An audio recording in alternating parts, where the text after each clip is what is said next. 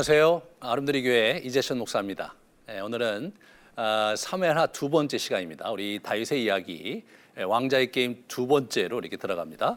오늘 본문에서 저희는 에, 헤브론 왕에서 에루살렘 왕으로 다시 말해서 온 이스라엘 왕으로 이제 가기까지의 여정을 좀 정리를 해보면서 7년 반이라는 그런 남북 갈등 어, 그런 시간들을 어떻게 슬기롭게 우리 에, 극복하는지 그 부분을 좀 같이 보면서 그 다음에 이제 자기가 이스라엘의 왕이 된 다음에 에, 천년에도 예루살렘을 확보를 하거든요. 이때에 우리 다윗의 지략을 같이 보면서 아, 우리가 인생을 살아가는데 때로 지략이 필요하고 또 어떻게 해야 될지 지혜를 어떻게 가져야 될지를 한번 좀 에, 살펴보도록 하겠습니다. 드디어 이제 이스라엘의 왕이 되는 거죠. 아, 이분이 이제 왕으로 이제 이게 추대되는 과정에서 우리는 왕의 교륙이다, 고륙이다 이런 얘기를 해요. 어, 그 얘기는 어떻게 나온 거냐면 사울의 딸 미가를 다시 데리고 와요. 그 이제 다른 남자한테 갔는데 그 사람한테 데려와. 왜냐면 정치적으로 볼 때 또 개인적인 또 자신의 그 미갈에 대한 첫사랑이잖아요. 또 정치적으로 볼 때도 본인이 사울의 정통성을 잇는다 이런 개념이 있을 수 있어요. 그래서 데려오라고 얘기해서 이제 에, 사람들이 얘기하는 거죠. 왕의 고륙, 교륙이라는 얘기를 이제 쓰고 사울 왕 시절에 이미 그런 군대 지휘관 어, 지휘관이었던 걸 우리 알 수 있죠. 그 다음에 하나님께서 이스라엘의 에, 목자여 주권자로 세우셨다 이런 말씀을 과거에 하셨던 것을 그들이 이제 이게 장로들이 이렇게 얘기를 하면서 왕으로 이제 추대를 하는데 이때 언약을 맺습니다. 하나님과 언약을 맺는 게 아니라 장로들과 언약을 맺어요. 그 내용은 이미 사무엘이 이제 만들어 놓은 그 내용이었을 거라고 생각이 돼요. 그래서 에, 이게 사무엘이 나라의 제도를 백성에게 말하고 책에 기록하여 요 앞에 두었다. 이런 얘기가 있는데 아마 그 기준에 의해서 그 준거 틀에 의해서 이렇게 이 사람이 이제 에, 이렇게 왕이 되는 그런 어, 과정을 우리가 이제 보게 됩니다. 이때 이제 각처에서 열두 지파의 사람들이 다윗을 향해서 이렇게 오는데 여러분 이 역대상에 가 보시면 역대상 12장에 보면 그때 이제 사람들 그 지파들대로 숫자를 다 기록을 해 놓고 있어요. 약 30여만 명입니다. 30여 명. 근데 여러분 우리가 잘 알고 있듯이 이 군대 숫자인데 전 인구 숫자가 아니라 군대 숫자거든요. 예, 그런데 실제로 민수기 이그 26장에 가 보면 우리 가나안에 들어올 때의 군대 숫자가 나오는데 약 60만입니다. 60만. 그러니까 이게 어떻게 되냐면 아, 출애굽할 때 당시 그 그때도 인구 조사를 했을 때 그때 민수기 전반부에 보면 그때도 60여만이었고요. 40년 동안 사람들이 광야에서 많이 죽었고 다음 세대가 등장했는데도 여전히 군대는 60만이었습니다. 하나님께서 그렇게 이스라엘 백성을 잘 준비시켰던 것을 보게 되는데 지금 이제 어, 사울 어, 왕권이 사울 왕조가 이게 40년 동안 지속을 했는데 그런데도 불구하고 숫자가 반으로 줄었어요. 반으로. 그래서 뭘 의미합니까? 국력이 반으로 줄었다는 것을 의미하는 거잖아요. 외부에서 유입되기가 어렵고 전쟁을 또 수행하고 그러는 그런 와중이 있었기 때문에 사실은 어, 다윗이 그 왕국을 자기가 이제 이스라엘 왕이 됐을 때 경제적으로 굉장히 피폐하고 인구도 굉장히 줄고 또 이제 동족 상잔의 비극이 있었잖아요. 서로 싸우고 그러면서 그런 일이 있었던 그런 허술한 그리고 다 망해가고 있었던 그러한 나라를 이 사람이 접수하게 된 것이었습니다. 사실 쉽지 않은 일이죠. 이 사람들이 너무나 기뻐서 이렇게 보시면 이제 잔치를 배설해요 잔치를 그래서 이제 다 이렇게 모여서 어? 군사가 전열을 갖추고 그래 모여갖고 예, 사, 사흘 동안 잔치를 합니다. 잔치를 할 만하죠. 사실 뭡니까 그 어, 길보아 전투가 끝나고 난 다음부터 이제 남북 어, 이제 대결로 해갖고 굉장히 오랫동안 싸웠잖아요. 자기들끼리 같은 민족끼리 싸우면서 험난한 세월을 보냈습니다. 그러니까 이제 평화의 시대가 돌아, 돌아있으니까 이분들이 이제 기뻐서 이렇게 다 이렇게 모이는 것을 이렇게 보게 됩니다. 이제 그런 면에서 하나님께서 세우신 지도자 안에 모일 때 사실은 공동체가 평안한 거예요. 이스보셋은 하나님이 세운 사람이 아닙니다. 예? 그런 면에서 우리가 이제 우리가 공동체에서 또 어떤 단체든 교회든 간에 하나님께서 세우신 하나님의 인도함 가운데 세워진 자가 리더십을 잡을 때 이제 공동체가 평안하고 그리고 아주 복을 많이 누릴 수 있는 것이다. 그런 장면을 우리가 여기서 이렇게 볼 수가 있습니다. 에, 그래서 이제 자기가 왕이 됐는데 이 사람이 왕이 되는 과정에서 굉장히 얼떨떨했던 것 같아요.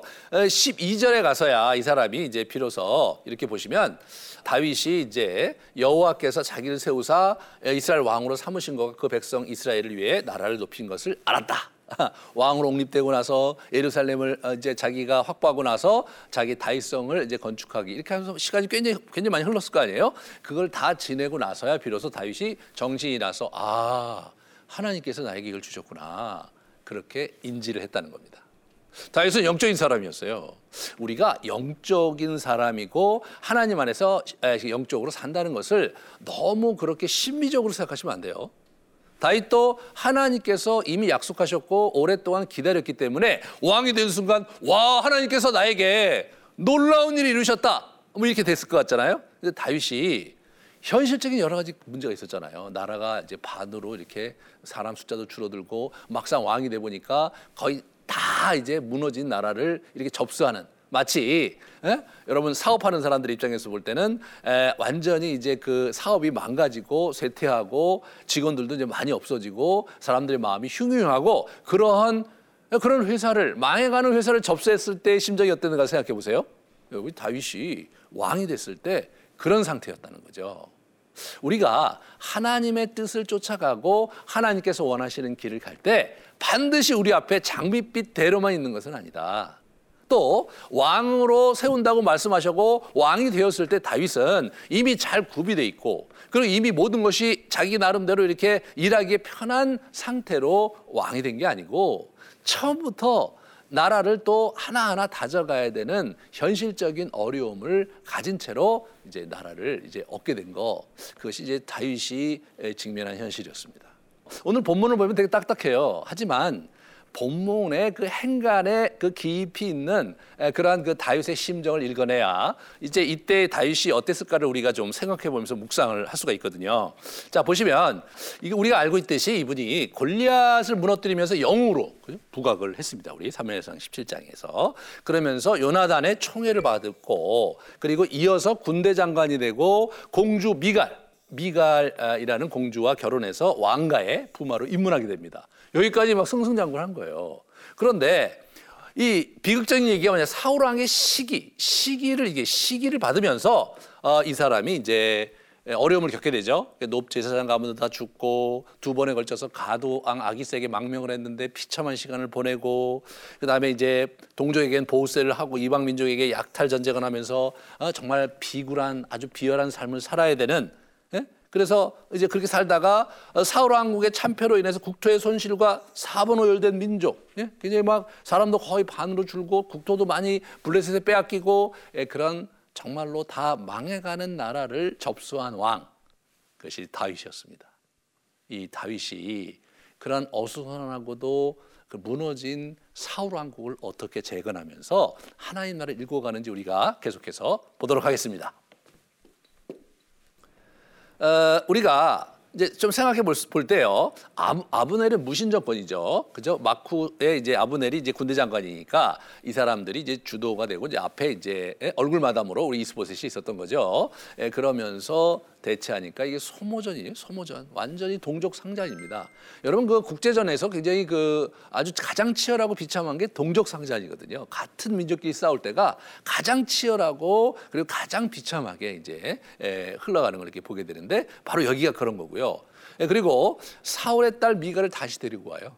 네, 그러면서 이제 과거에 있었던 아픔을 자기가 이제 이렇게 끌어안는 부분도 있지만 정치적으로 어, 사울 왕권을 자기가 계승하겠다는 강한 의지를 표출한 거거든요. 그러면서 어, 큰그 어떤 갈등과 피 흘리지 않고 정권을 자기가 이렇게 인수하고 싶은 그런 열망이 본인에게 있었고, 예, 그리고 아브넬과 잘 협조를 하고 타협을 해서 예, 그래서 전쟁 없이 예, 같이 그 자기 백성이잖아요. 예, 그렇게 사람들 피 흘리는 거 없이 잘 좀 이렇게 타협하면서 왕위를 이제 자기가 어, 얻으려고 했고 나라를 통일하려고 했는데 그 요압이 아브넬에게 사적인 원한 관계 때문에 아브넬을 죽임으로써 그것도 이제 실패로 돌아간 겁니다. 사실 어, 우리 다윗이 원했던 바는 이렇게 보면 분명히 분명하거든요. 전쟁 없이 평안하게 나라를 정말로 재건하고 싶다. 이게 다윗의 열망이었지만 실제로는 그렇게 되지 않았습니다. 우리가 사실 그렇잖아요. 우리가 이제 하나님의 일을 한다고는 하지만 때로 우리가 원하는 선한 방식과 우리가 원하는 평안 가운데 갔으면 좋겠는데 그러지 못할 때가 있는 거죠. 우리 다윗이 이제 그런 상황을 이제 걸어가고 있었습니다. 그리고 어, 이, 제 이분이요 다윗이 굉장히 노력을 많이 했던 흔적을 보, 여줘요 자기가 어떻게든지 전쟁을 하지 않고 이렇게 끌어안고 나라를 재건하고 싶은 통일하고 싶은 그런 간절한 열망을 우리에게 보여주고 있죠. 자 보시면 이 유다 지파 장로들에게 전리품을 이제 보냅니다. 그리고 사울의 전사 소식을 들었을 때 어떻게 되냐면 아말렉 청, 어, 청년을 처형해요. 다시 말해서 사울의 피 흘림과 요나단의 피 흘림에 자기는 관계가 없다. 이런 상징적으로 보여주는 거고 그다음에 사울과 요나단을 위한 애가 아까 아까도 말씀드렸지 애가를 이제 부르게 하면서 이제 그러면서 마음을 모으고 에, 그다음에 에, 이 아브넬을 위한 또 애가도 불러요. 그래서 아브넬이 죽은 것이 요압이 죽인 것이지 내가 죽인 것은 아니다. 이제 그런 부분에서 어, 자기의 그 어떤 입지를 분명히 이제 백성에게 알리, 알리려고 하고 예, 그런 얘기가 있고 그다음에 이 사람이 직접적으로 이스보스를 죽이려고 하지 않았어요. 가령이 들어서 아브넬이 무너졌잖아. 아브넬이 죽었어요. 그러면 이제 사실은 우리 요압을 중심으로 해서 아, 사실은 이게 밀고 들어가면 파죽지세로 그냥 사실은 마하나임 점령하고 왕권을 쟁탈할 수 있었지만 다윗은 그렇게 피 흘리기를 원했던 사람이 아니에요. 이 사람이 전쟁을 잘하고 전쟁을 능하게 할 수 있는 사람이었지만 아, 자신의 백성 이스라엘 백성을 그렇게까지 칼로 들이대면서 왕권을 취하려고 하지 않았던 그런 아주 훌륭한 덕을 갖춘 사람이었어요. 예, 그런 부분에서 이스보셋이 결국은 암살을 당하죠. 예, 그렇게 해갖고 이제 왔는데 예, 그 레가과 바하나가 이제 다윗에게 잘 보이려고 그렇게 했는데 다윗이 그 사람을 죽입니다. 그렇게 함으로써 레가과 바하나를 통해서 이스보셋을 비열하게 죽였다 이런 평가를 받지 않으려고 했던 다윗의 그 지략을 이렇게 보게 되는 거죠. 그래서 다윗은요 이렇게 여러분 이렇게 굉장한 노력을 많이 했거든요 이 사람이. 나름대로 최선을 다해서 노력을 했지만. 어, 그렇지만 결국은 뭐 하나님께서 결국 일을 버리신 거나 마찬가지죠. 스스로 스스로 자중질환에 빠져서 몰락했어요. 그리고 나서 이 사람이 집권을 합니다. 그렇기 때문에 여러분 이 7년 반이라는 에? 에? 7년 반이라는 그런 어떤 그 어, 시간이 필요로 했던 거죠. 만약에 그냥 순식간에 일을 끝내려고 했으면 7년 반이 걸릴 게 뭡니까? 그죠? 자기가 준비해 갖고 그래서 이제 철저히 전쟁 준비해갖고 그냥 밀고 들어가서 점령을 하고 끝내면 사실은 7년 반이라는 세월이 걸릴 이유가 없었는데 다윗이 가졌던 가치, 하나님 나라에 대한 가치, 그것은 무엇인가? 나는 이 나라를 칼로 차지하지는 않겠다. 나는 이 나라의 왕이 된 것이 나의 힘으로 되는 것이 아니라 하나님께서 주시는 능력과 하나님께서 주시는 인도하심과 선물로서 이 나라를 받고 그리고 기름 부음 받은 것이지 내가 이 나라를 내 힘으로 내가 붙잡으려고 하고 것은 아니다라는 그 분명한 그 다윗의 내면에 있는 그 하나님 나라의 가치를 우리 여기서 이렇게 보게 되는 거예요. 여러분 어떤 사람이 어떤 가치를 갖고 사는가는요 오랜 시간 그 사람이 행동하는 것을 보면 알 수 있어요. 뭐 한두 번은 우리가 속일 수 있을지 모르지만 그러나 수년간 그 사람이 행동하는 것을 쭉 추적해 보면 그러면 아 이 사람이 어떤 가치에서 움직이는지를 우리가 볼 수가 있는 거예요. 네. 그런 면에서 다윗이 추구했던 가치가 무엇인지를 우리가 잘 보시면 오늘날 우리가 하나님의 나라의 일을 하는 데 있어서 어떤 가치로 하나님 나라를 섬겨야 될지를 보여주는 겁니다. 다윗, 다윗은 그 당시 정치를 하는 사람들이 갖고 있는 지략을 사용했던 것이 너무나 분명하지만 동시에 그 지략이 하나님 나라의 가치에 부합하는 쪽으로 그 지력을 사용했지. 이 사람이 하나님 나라의 가치를 어그러뜨리는 형태로 이 사람이 지략을 활용하지 않았다. 이것이 하나님께서 다윗의 중심을 보셨다는 그 중심의 실체다. 이런 부분들을 우리가 이제 예, 확인할 수 있는 겁니다. 그래서 이 하나님의 섭리를 끝까지 예, 붙든 다윗의 위대함을 여러분과 제가 높이 평가해야 되겠다. 예, 그렇게 한번 정리를 해보겠습니다. 자, 그래서 그러한 이 여정 속에서 다윗이 어떠한 어떠한 형태로 이제 지도력을 갖게 됐는가를 오늘 이 본문에서 한번 정리를 해보면요, 탄탄한 내면 영성을 가졌어요. 탄탄한. 우리 시편 이 사람이 73편의 그런 시편을 어, 남겼거든요. 우리 그 어, 어디입니까 시편에 남겼는데 아주 탄탄합니다. 예, 굉장히 희로애락과 아픔과 번민과 고뇌 속에서 하나님을 만나갔던 자신의 원수에 대한 미움과 그리고 자신의 원수에 대한 그 어, 안타까움을 가지고 하나님께 호소하면서 나아갔던 이 사람의 내면 여정이 아주 쭉 깔리면서 이 사람이 어떻게 자기의 마음과 자기의 내면 속에서 하나님을 신실하게 붙들어 갔는지를 예, 우리가 이런 장면에서 보게 되는 겁니다. 여러분 똑같은 고난을 받아도요. 어떤 사람은 내면이 망가져가는 사람이 있는가 하면 어떤 사람은 정말로 우리가 보기에 어떻게 저런 상황 속에서 저렇게 아름다운 인품을 소유할 수 있을까? 라고 생각할 만한 그런 삶을 사는 사람들이 있는데 그게 어떻게 됩니까? 다윗이 후자죠. 참그 어, 부당하고 억울하게 당하고만 살았던 다윗인데 그의 내면이 참 아름답게 이렇게 자리 잡고 있는 모습을 보게 됩니다. 여러분과 제가 이 다윗의 시편을 잘 우리 한번 보면서 아, 다윗이 어떻게 자기의 내면을 만들어 갔는지 자신의 마음을 챙겼는지 이런 부분들을 여러분이 잘 호흡하실 수 있으면 참 좋겠다. 그 말씀을 드립니다. 이 사람이 이제 그 다음에 죽음의 고비를 넘어서 얻게 된 투지와 지략 이런 부분들이 이 사람의 인생에 이제 잘 활용이 되잖아요. 그러니까 다시 말해서 예루살렘 성을 탈취할 때도 그런 게 보여요. 그 다음에 이제 탁월한 전쟁 수행 능력 자기가 그, 그 다음에 뭐예요? 팀웍 그 충성된 사람들이 팀웍이 있는 거예요. 그러니까 이런 부분들이 결국은 하나님 나라의 그 일에 사용이 되거든요. 고난의 세월 속에 얻어진 역량과 고난의 세월 속에 얻어진 지략이 결국은 하나님께서 사용하시는 에, 그러한 덕목과 아, 그러한 우리의 능력이 된다는 사실을 잊지 마시기 바랍니다. 고난은 고난으로 끝나는 게 아니에요. 하나님 안에서는 고난은 분명한 목표가 있고 열매가 있고 그리고 이 고난 속에서 얻어진 아, 귀한 우리 내면의 역량과 우리의 그 외적인 그 어, 기술 또는 외적인 능력이 결국은 하나님 나라를 도모하는 일에 결국은 우리 인생을 완성하는 일에 사용된다. 그 사실을 잘 붙드시길 바랍니다.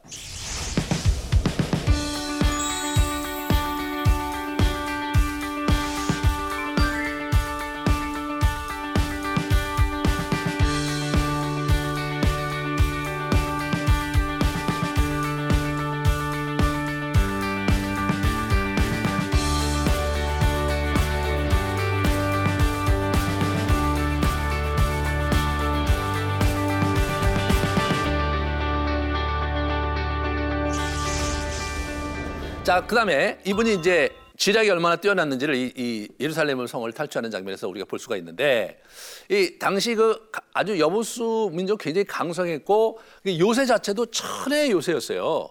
그래서 이 사람들이 이제 에, 다윗이 자기를 치러 왔을 때 빈정거리면서 하는 얘기가 이거예요. 야 다윗, 네가 아무리 전쟁을 많이 했다고 하지만 우리 성을 무너뜨려?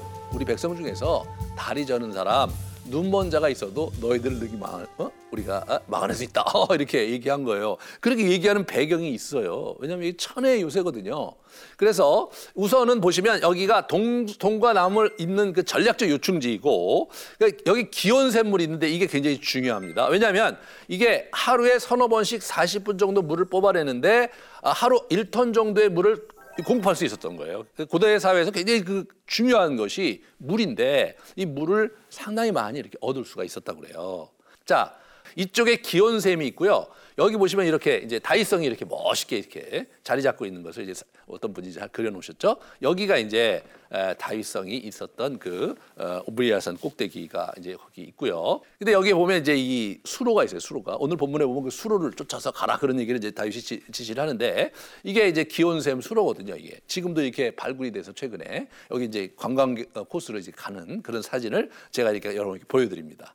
자, 이게 보시면 나중에 이제 솔로몬이 이 어, 이쪽이 이제 다이성이 이쪽에 이제 중심으로 이쪽에 이제 저 우리 예루살렘이 이제 도시가 형성이 되고 이제 있었던 거 보게 되고요. 아마 그 이쪽에 보니 다이성이 이쪽에 이렇게 있는데 여기 보시면 이게 여기가 뭡니까? 이게 이게 성전이 솔로몬의 성전이 여기 있었던 거예요. 이 꼭대기에.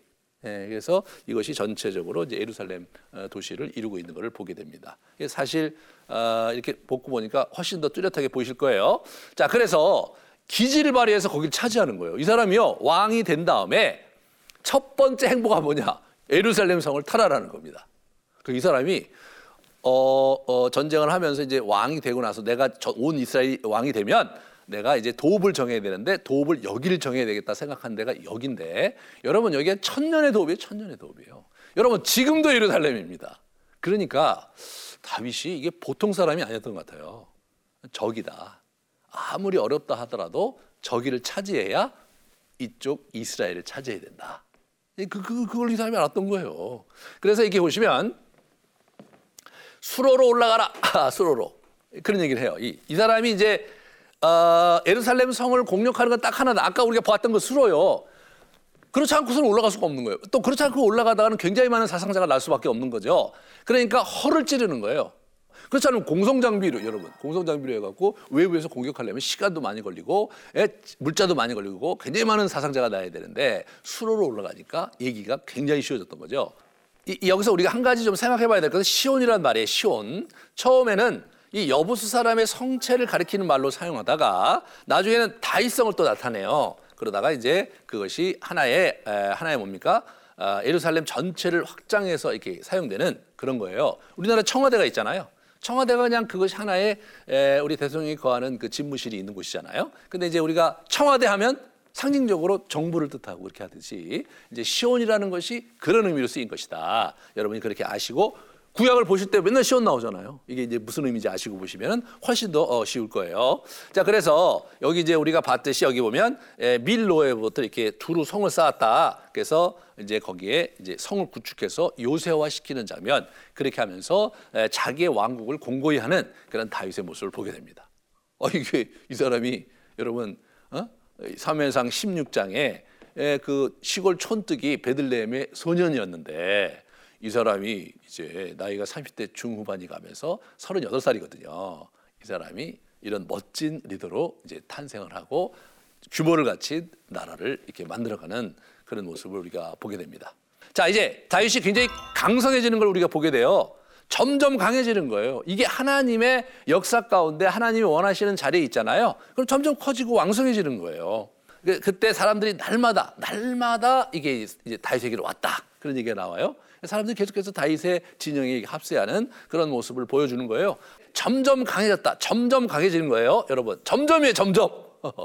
한꺼번에 딱 시점이 돼서 와 이렇게 되는 게 아니에요, 하나님 나라가. 점점 서서히 밟아야 될 단계를 딱 밟으면서 강해지는 네, 그런 형태로 진전이 일어나는 것을 이제 보게 되고요. 만군의 하나님 여호와. 참 이것이 이제 그가 17장에서 3회 10장에서 우리 블레셋을 이렇게 무너뜨렸을 때 그 불렀던 그 하나님의 이름, 그 하나님의 이름을 붙잡고 그저 우리 가고 있습니다. 우리 또 생각해봐야 될 것은 어, 아까 잠깐 제가 말씀을 드렸는데 여호와께서 자신의 왕위를 세우신 것을 알았다. 이 표현이 아주 재밌는 거예요. 여호와께서 왕으로 세우신 것을 알았다. 굉장히 중요한 겁니다, 여러분. 왜냐하면 이 사울은 그렇지 않았거든요. 사울은 예. 처음에 분명히 제비 뽑아서 왕이 됐음에도 불구하고 자기 거라고 생각했어요. 다윗은 다 이런 걸 차지하고 나와서 하나님을 계속해서 알아가는 삶을 살아갔고 그리고 하나님께서 하나님의 백성을 위해 다윗 왕, 왕국을 높이셨던 것을 알았던 거예요. 하나님의 하나님의 백성을 위해서 하나님께서 나를 여기 세우셨다. 그렇게 이해했다는 거예요. 그런 자의식이 리더에게 굉장히 중요합니다. 리더가 어떤 자의식을 갖고 있느냐. 다윗은 이 왕국이 하나님으로부터 나한테 하나님께서 주셨는데 그것은 이 백성을 위해서 나를 세우라 섬기라고 주셨다라고 이슬람 자의식을 갖게 된 거예요. 네? 이러한 다윗의 자의식이 어디서 형성됐다고 생각하십니까? 광야에서 어? 죽은 개고 한 마리 벼룩으로 10여 년의 세월을 살면서 자기는 정말 아무것도 아니고 자기는 하나님이 주시는 것이 아니면 아무것도 할 수 없는 존재라는 그런 절박한 그러한 삶의 모습과 정황 속에서 겸손을 겸허함을 배웠던 겁니다. 그것이 여러분과 제가 어떻게 우리의 인생을 살아갈지를 보여주는 굉장히 중요한 가치입니다. 자, 우리가 어떻게 적용을 해야 될까요? 자, 보시면 오랜 세월 속에서 다윗이 연단 속에서 왕이 됐다. 그러므로 우리도 믿음으로 우리의 삶의 어려움을 받아들이면서 인내로서 우리의 삶을 읽어가야 된다. 빠르게 이렇게 막 급격하게 우리 인생이 잘 펼쳐질 거라고 어, 기대하지 말자. 설사 그렇게 됐다면 조심하자 오히려. 왜냐하면 그것이 사실은 나에게 때로 어려움을 줄 수도 있다. 내면이 준비 안 된채 에, 성공하거나 어, 이- 어떤 굉장히 많은 사람들한테 주목을 받는다는 것은 매우 위험할 수 있다. 그런 부분들을 생각하셔야 됩니다. 그리고 두 번째로는 어, 하나님께서 어떻게 됩니까? 다윗은 이 모든 과정을 통해 하나님을 알아갔어요. 모든 과정을 지냈는데 처음에는 하나님으로 시작했다가 하나님이 부수적이 되고 자기가 완전히 이게 다- 사울처럼 이거 내 왕국이네. 그렇지 내가 수고했고 내가 고생해서 얻은 왕국이지 이렇게 생각할 수 있었는데 다윗은 그렇게 생각하지 않았어요. 여러분 우리의 인생의 성취가 그분의 것이라는 것을 인정하는 자가 복 받는 자입니다. 내가 무엇을 이루고 내가 무엇을 얻었든지 간에 그것이 다 하나님께로부터 온 것이고 하나님이 내게 맡겨주신 것이라는 그러한 청지기로서의 삶의 자세가 성경에 나오는 하나님의 사람들에게 이렇게 하나님께서 기대했던 삶의 자세였다. 여러분들도 그렇게 사심으로써 진정한 축복을 누리는 복된 여정을 가시기를 바랍니다. 우리 다음 시간에는 그러면 어떻게 왕이 된 우리 다윗이 아, 하나님 나라의 유업을 읽어가는지를 같이 보는 시간을 갖도록 하겠습니다. 긴 시간 수고하셨습니다.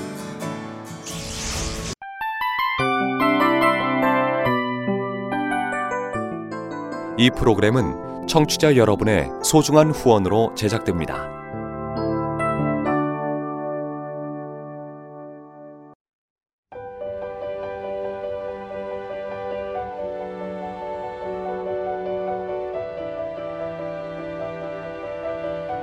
세상에는 수많은 교회들이 있지만 더 깊이 있는 말씀 강해를 찾기 위해 크기로만 교회를 선정하지 않습니다.